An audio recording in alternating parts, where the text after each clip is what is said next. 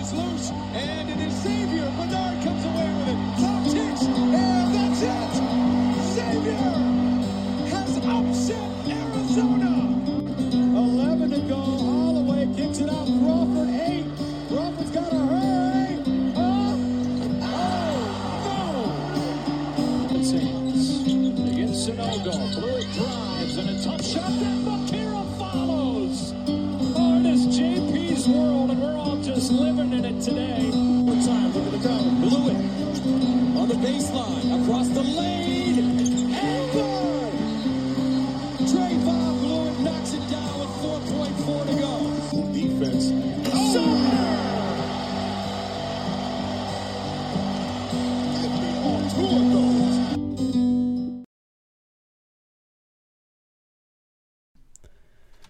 Alrighty, folks, and welcome back to the Norwood Noise Podcast. It is May, technically now May 11th. We're recording late into the evening here. Um, I got myself, as always, Evan Schibel alongside with Graham Griffith. Graham, the transfer season is, is you know, the, the window is kind of coming to a close, um, and we're here towards the end of the, you know, the, the end of that window and into the, you know, really the thick of the off season for college hoops. Um, how are you feeling? You know, are you doing okay? Are you a little sick? We've we've been missing some some good college hoops action. Obviously, we've been you know it's been a little over a month without it. So how how you doing? A little wellness check on you. I'm I'm doing good. It's been nice to finally breathe after the school year's over and just enjoy summer. Um, been filling the void of college basketball with uh, some good NBA playoffs games. Been watching that almost every day. Um, so I mean that that's been filling the void for now. But once the summer hits, uh, like after that NBA season, I don't really know what I'm gonna do with my time. So I'm I'm enjoying every moment while I have it. For sure, totally hear you. Totally hear you. Um, couldn't agree more. Yes, we are both home, so this is you know the first virtual pod of the off season here. Um, so we'll see how this goes. Hopefully, hopefully everything goes smoothly here. Kind of had to you know reteach ourselves how to do this again, but um, anywho, we're off and running. Um, here to into our May podcast, into our our first first of our off season podcast series. Obviously, crowned a champion uh, in this past April. Um, and here we are in May doing our, our big transfer episode. So really, we're gonna run through kind of the top ten right now um, of you know who is available, who or excuse me, not who's available, of, of who's transferred and kind of what those top ten transfers are. Um, we'll go bottom to top. This is per twenty four seven Sports. There's a ton of different ranking you know systems out there that have kind of ranked these in a couple different ways, but uh, this is kind of the one that we you know we both agreed on. You know, seem to have the best and most consistent rankings. So, starting number 10, Javian McCollum, heading from San Diego to Oklahoma. I think that's a huge addition um, for Oklahoma and, and in a, obviously an always deep uh, Big 12 and for uh, Porter Moser, which this will be his third year, right, Graham? Am I, am I remembering Yes, right? third year. Um, yeah, third year here at Oklahoma, so maybe a maybe a big step here in giving a getting a you know really high, you know high caliber four star prospect out of the transfer portal. Um, and then number nine is one that, that sits really close with a lot of Xavier's fans. Um, you know, and on their notice, Ryan Nembhard is headed from Creighton to Gonzaga. That transfer became official just a couple weeks ago. Um, I guess, Graham, what do you kind of think the reasoning is behind that? Because I think a lot of people found it was really interesting timing. You know, the fact that he didn't go there in the first place, I think, surprised a lot of people. But then even after that, to still go a couple years into what seemingly was a fairly successful Creighton career, you know, what do you feel like the, were the main motives behind that? Um, I think it's pretty hard not to immediately assume NIL um, definitely plays a big part of that. Um, and, you know, maybe when he was looking at his team, they didn't have a crazy amount of success at the start of the year. Creighton kind of had an up and down year and definitely pieced it together at the right time, um, going all the way to the Elite Eight this year. But maybe he just wasn't confident if they'd be able to do it again. Obviously, they were losing Ryan Kalkbrenner. Uh, Arthur Kaluma's future is kind of still up in the air right now about what he'll be doing. Um, and, you know, they lost out on Shereef Mitchell, who, you know, he came off the bench and towards the end of the year couldn't really find a lot of playing time. But the, at the end of the day, Creighton was losing some key players of that run that, um, not to discredit that run, but I think that them going to the Elite Eight wasn't really a testament of what they did as throughout the entire season. And I think like the stars align, you know, to end up at a good program like Gonzaga. They also pieced together some great transfers, uh, most notably Graham Ike from Wyoming. Um, he's going there uh, to start something um, that's continuing the trend of Gonzaga's uh, great success. And I think, you know, the stars align for a really good opportunity for him. Obviously, that's where his brother went to college um, a few years ago. So I think, you know, once there's a little bit of gray area, and especially with the freedom that players have these days, um, if you have a better opportunity, it's easy to jump on that ship very quickly. And I think that's what he was doing. Yeah, totally agree. Um, I think it's a it's definitely a really interesting opportunity for Nembhard to take there. Um, it, moving up the list, we got Max Abmas, um, the as as Bill Raftery would say, the little guy with the big ticker, um, moving from Oral Roberts over to Texas. Texas winning in big ways here in the transfer portal. We'll see how his game transfers. Um, I know everyone's been doubting his size, you know, his whole career, and he's clearly pl- proven a lot of those haters wrong. Um, but I definitely do still think it's worth noting and worth, you know, taking note of and seeing that I think he has very big upside, but I also think he probably has the biggest bust factor out of these top 10 here. Um, and then the next three, Jameer Nelson Jr. is head from Delaware to TCU. He was a very quality player for the Blue Hens, and I'll be interested to see how his game transfers transfers to the next level.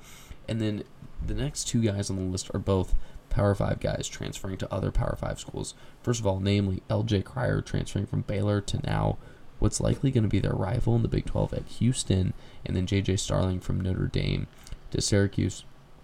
Graham, kind of looking at those those next three or four, if you want to add Max Abmas in there, um, who do you think is going to have the biggest impact of those four on their team next year, and who's going to kind of be you know a part of a new era? Because really, all four of those teams, outside of maybe TCU, um, are kind of entering new eras. Even with Houston graduating a lot of their guys, you know, kind of going to have a different look in the roster next year. Who's going to have kind of the biggest impact in the in those new eras?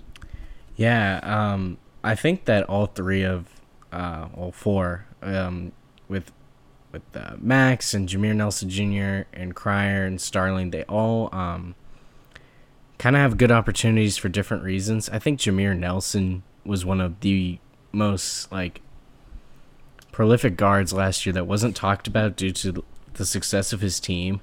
Um, I think he is a really complete player um, and has the ability to take over games. I think that's exactly what TCU um, could need next year um, due to some injuries and.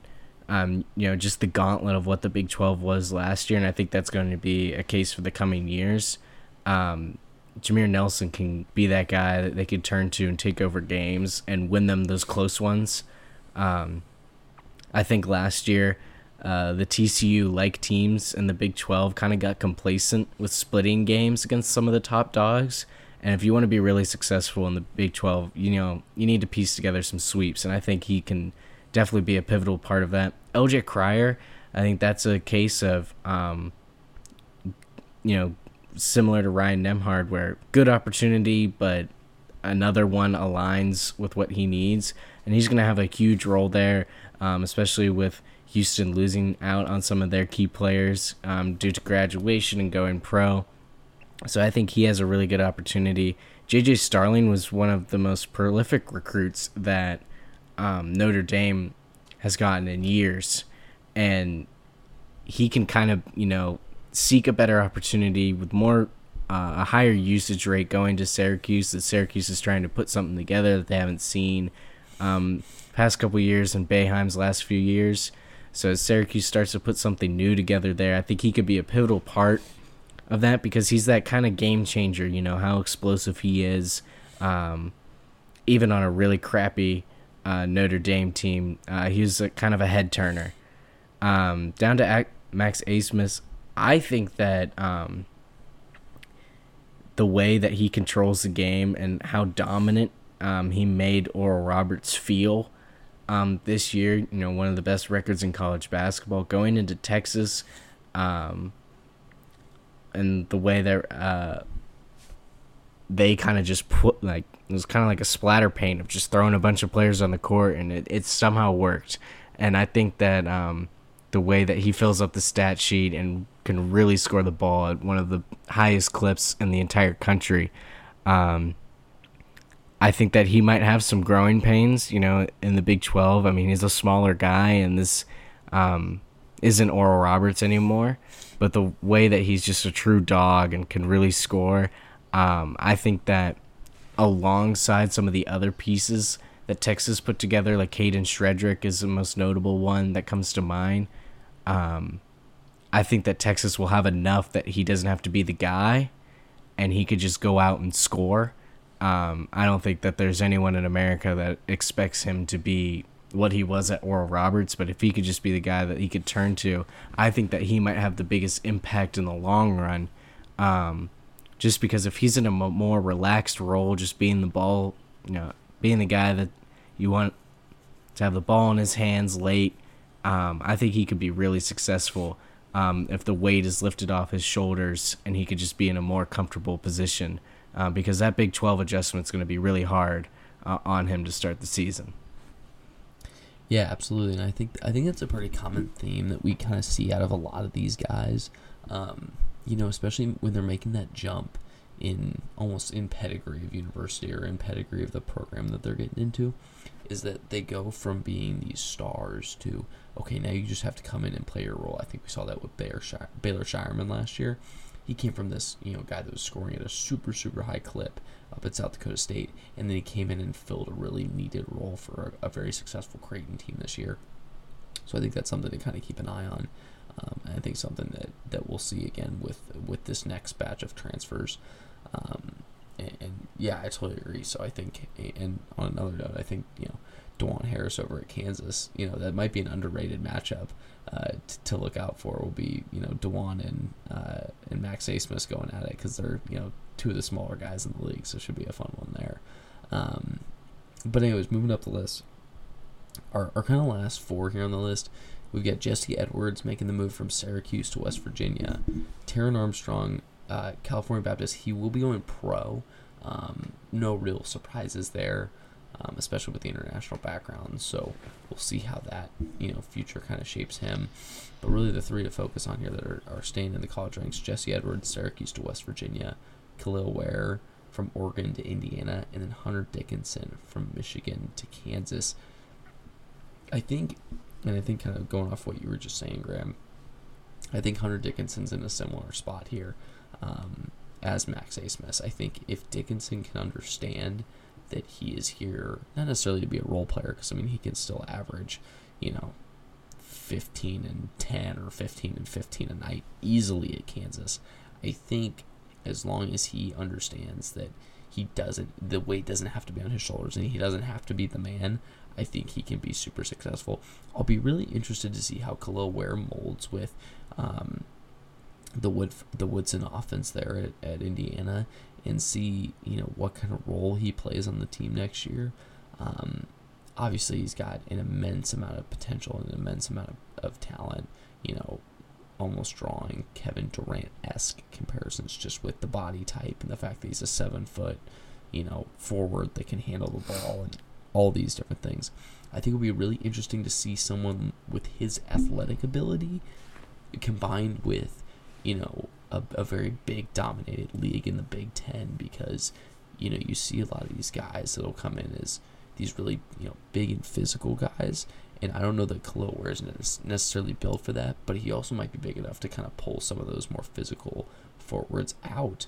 Um, and kind of force them to guard. So it'll kind of be interesting because I think Jaden Ivey was a little bit like that at Purdue a couple years ago. He didn't have the height that Kel'el does, but I, do think that he was a little bit of a matchup problem, and we kind of saw that in the Big Ten. The Big Ten's not used to having those kind of individual athletes on the floor as much, um, so I think I'll be interested to see how Kel'el. um, you know, makes that transition there. Um, and, and for Jesse Edwards, I think again the West Virginia, you know, no real shock here, right? The the Big Twelve especially has you know kind of been you know reload has been the has been the main mantra there for a lot of the top contenders. I mean, if you look at the transfer rankings right now here on 24/7 Sports. They've got TCU at six, Gonzaga at five, Arkansas at four, Texas at three, Kansas at two, West Virginia at one as most successful teams in the transfer portal. So that just goes to show four of those six teams are Big 12 teams, and it continues to kind of push that. Hey, you just got to reload um, and, and, continue to you know come in at a successful clip.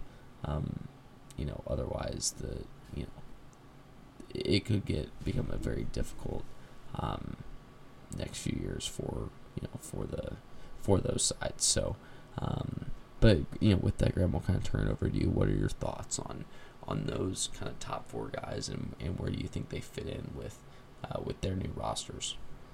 Yeah. Um, first, with Hunter Dickinson, um, I'm really glad he didn't end up in the Big East. There's a lot of rumors about Georgetown and um, Villanova.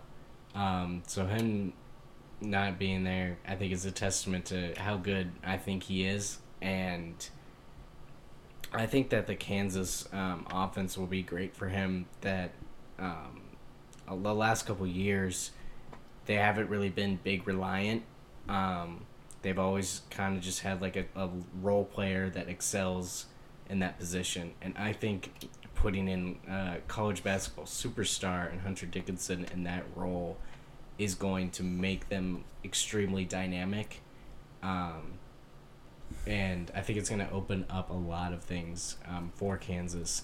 Um, the fact that, you know, that dump off pass to finish a play um, can now be, you know, like a post entry that the ball could sit, you know, the inside out plays, the the versatility that Hunter Dickinson brings at the five position would benefit all 350 teams in Division One basketball. The way that he's going to benefit Kansas, I don't really think that there's words to describe it um, because he um, really does a good job of benefiting offense in multiple ways. Um, and I'm really excited to see what he can do at Kansas. Um, with Ware at Indiana, um, I think he's going to draw a lot of comparisons to Trace Jackson Davis um, the way that he's going to shoe into that offense. Um, would you say though? Would you say he's more of a of a playmaker than TJD? Um, I, I'm I'm not quite sure how he's going to work into it, but I just think that he's going to be somewhere that you could just put him wherever on, on the offensive end, and he'll be able to score at an unreal rate. Whenever Indiana was in trouble last year, you turned to him, um, and we saw in many games, especially the Purdue game towards the end of the season, that Trace Jackson Davis didn't have that good of a game, um, but his his gravity was so strong that um, Jalen Hood-Schifino and Miller Kopp were able to you know to take over, and I think that Kel'el Ware is going to do something very similar, but now you have the shooting aspect. Um, he's a very very talented player, and I think that Woodson has um, excellent opportunity to cement himself as one of the best coaches in college basketball this year after losing out on some seniors, um, losing out on Jalen Hood-Schifino to the draft. I think that uh, Indiana and Woodson have an unreal opportunity to kind of show that they are a really respectable program. With uh, Jesse Edwards going to West Virginia, um, we'll talk about West Virginia a little bit more, but they did an unbelievable job in the portal this year. Um, even though this is a Big 12 state school with a, lot, a huge enrollment, I was blown away with how well they did in the portal due to NIL and other factors. Um, it, it's amazing that a lot of these players are kind of scared to say that NIL is a big driver. I remember Jesse Edwards saying that, oh, wasn't a huge factor for me at all. But then you have to look at Syracuse's commitment to NIL versus West Virginia's. So really, was enticing. Um, at the end of the day, I think West Virginia definitely said, you know, name your price, and they were able to get some of these top guys. Um, but I think Jesse Edwards was, you know, one of those players that you saw it last year. I remember watching the Syracuse game, and he, you know, grabbed multiple rebounds and finishes a dunk on the other end, blocks a shot. You know, he had an unreal um, run and he's one of those guys that you saw like he shouldn't be at Syracuse. And I think going into the Big Twelve, um, especially a West Virginia team that's due to you know return to their glory days. Um, I think he's going to help them a lot. Yeah, couldn't agree more. Um, you know, with that, I agree. I think I think Edwards will be a kind of a pivotal piece to this this really really well constructed team. I think that Bob Huggins and West Virginia have put together. On that note, though, of course, of Bob Huggins, um, and kind of in the realm of the Xavier community and Xavier scope, um, Huggins has been uh, docked a million dollars from his scholarship next year. Uh, he's been suspended three games um, following his use of a homophobic slur on a local Cincinnati radio station um, this past week. Um, he's also going to be required to participate in, in I guess, sensitivity training um, following his comments um, on the, this past Monday. I, I just I I am having a really hard time with this. I think obviously it's a horrible, horrible thing for him to say, and it and it was obviously you know for those that have heard it, it was in reference to the Xavier community and to Xavier students, um, and I just I don't really know what our I guess what our expectation is right in this community because um, you know in in speaking about the college basketball community because things like this obviously are not okay and you know but are kind of met with this almost slap on the wrist type um, you know punishment. And I, I think if this isn't taken more seriously this is something that we could continue to see um, in our community and things like that. Because I mean I think the hard the harsh reality and the unfortunate reality is there's not going to be really any large loss for this for the university for the basketball program or for Bob Huggins um, and so I think with that, obviously, you know, will he ever do it again? No, probably not. But I don't think it's setting a precedent high enough um, by West Virginia uh, to where it would stop someone else from doing it potentially. And I think that's the unfortunate piece is that I think West Virginia had an opportunity here to really set a precedent for how they punish behaviors like this, and I don't think that they executed where they probably could have been.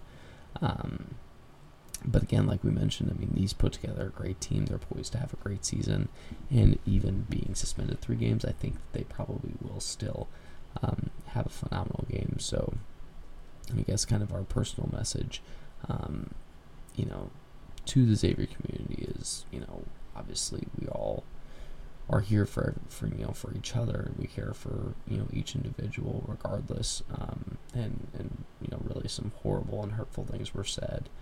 Um, and so you know we hope to to cover that in a kind of a responsible and respectful manner, and obviously hope that you know that this is enough to set a precedent.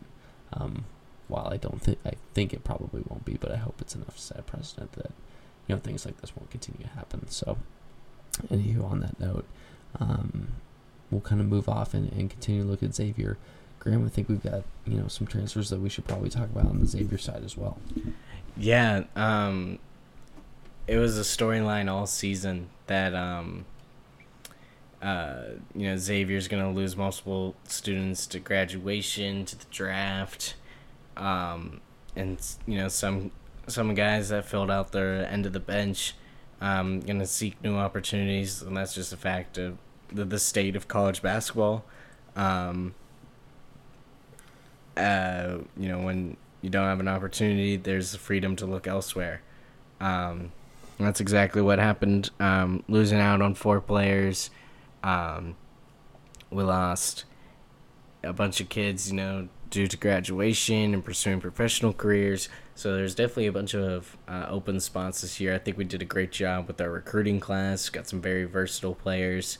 Um, but in the transfer portal, um, first we got uh, Logan Duncombe who's coming from um, Indiana. Uh, not a lot of playing time to show for his name, but he's a Cincinnati product. Um, he's dealt with some uh, pretty serious injuries and illnesses. Um, he had sinus infection surgery, which is never a good sign. Um, but I think that him having limited playing time gave him uh, plenty of time to heal properly. And I'm really excited to see um, what he'll be able to do in a Xavier uniform. Um, you know, he's a 6'10", great guy. I mean, he's been one of the most notable um, Ohio uh, recruiting prospects um, in the past couple years. Um, a Cincinnati Moeller guy, so he knows Xavier's to know what it means to you know put on that jersey, and I think that's a great locker room presence as well. Um, additionally, uh, Dayvion McKnight. Um, this is a very um, high upside uh, player for Xavier. Um, I think having the ball in his hands more um, here and you know kind of running our show is going to be great for him. Um, he's a very skilled point guard. He's not known for shooting the ball well, um, or not shooting the ball well, but not really you know shooting that much. But I think an off season with Sean Miller and our coaching staff um, will be extremely fruitful for him. Um, uh, additionally, uh, Quincy Olivari is a very, very exciting player um, because I've been uh, eyeing him for a long time. Coming from Rice to the Conference USA, he's one of the most prolific scorers in college basketball. And I, if he was on a better team last year, he would have been talked about a lot more. Um, Rice didn't. Yeah, I, I, Graham, I could to to pick up on Quincy. I couldn't agree more. I think he is the the player that I'm most excited about to see in a Xavier uniform next year, just because of his unreal and uncanny ability to score at such a high clip. And I think that his type of game will transfer very well to, to this level. Yes. Um, you know, I think it'd be unfair to put expectations on him um, before the season even starts, but I think that his play style, um, where he's coming from, is eerily similar um, to Sule. Um, you know, he's going to be able to close out games for us, score in so many different ways that affect the game on both ends. Um, he has tremendous upside, and I'm extremely excited to watch him play. Um, and then finally, rounding out our transfer portal recruiting class um, uh, from North Texas, Abou Ousmane um, is just going to be such an exciting player to watch. I think him and Jerome on the court at the same time is going to be um, a matchup problem for the rest of the Big East. Um, he's an extremely long, um, high IQ, defensive minded center, which will definitely be a taste breaker for us. You know, Jack Nunge, while he was able to affect the rim and he played very, very sound on defense, um, he was more so known for what he does on the offensive end. So we're kind of you know seeing an opposite end of the spectrum with Abu, um, who is going to be the guy you know that's getting dirty. Um, and I think in the Big East, uh, while he isn't like the tallest center, I think he's around 6'9", 6'10". Um, that isn't a problem in the Big East. Uh, last year, I was gonna say like we've seen we've seen you know another guy on our roster and Zach Freemantle, you know obviously coming back for his fifth year next year. A guy like him, you know, not being the biggest big out there, but having a lot, a lot of success. Right. And across the Big East, other than Kalkbrenner, um, and you saw how dominant he was when he was seven one. Um, a lot of the top guys are not going to be the tallest. Uh, just looking at last year, you know, Marquette starting center six nine. Ed Croswell, at um, Pro- uh, Providence was only like six eight six nine. Sanogo, even though he was such a dominant force, he was only six nine. Um, the Big East is not really known for having these extremely tall centers, and I think that Abu is going to be. That's more the Big Ten's department. Yeah, I think that Abu is going to be able to affect the game extremely well. Um, his type of defense is something that could transfer from school to school. I think that he's going to have the same amount of success that he had at North Texas, and he's coming from a very well respected program. North Texas has done extremely great things the past couple years. Um, and I think it, a lot of it started and at the end of the play finishes with him. He was their anchor, and I think Xavier's going to benefit a lot from having him on the court, uh, just the way that he affects the game in so many different ways on defense. Absolutely, couldn't agree more. And yeah, I'm really, really excited for this for this transfer class and just this kind of new face, new roster coming in for Xavier next year. So I think you know Miller's done a really good job here in this offseason. We'll be uh, be intrigued to see kind of how it how it shapes up early on in the next season. Um, a quick scheduling note: we will open the season against Robert Morris, and then we did get our Big 12 Big East matchup. We will be playing at home against the Houston Cougars, which you know that's just going to be a rocking atmosphere in Cintas. Of course, Houston reloading just as the Xavier Musketeers are, so going to probably be a top 15, top 20 matchup there in, in Cintas early on in the season, so that's always going to be a fun one. So keep your eyes out for that one, uh, Xavier fans. But yeah, um, I think that kind of brings us to a wrap here. Um, thank you all for joining us for this first of our off-season series. Um, and yeah, we'll be back here very shortly, probably within the next month. Uh, we'll talk to you in early June, kind of wrap up the transfer portal stuff, and then really start to look in next season. We'll do some NBA draft stuff as well as that kind of comes around, um, and then really start to dive into next season. Hopefully, start looking at some more non-conference schedules and things of that nature. So, again, thank you all so much for joining us here on the Norwood Noise. Myself, Evan Schibel, alongside Graham Griffith, as always, uh, Thursday, May 11th, and we are out of here. And we'll talk to you again here very soon here in just about a month. Thanks so much again for joining us. Cheers.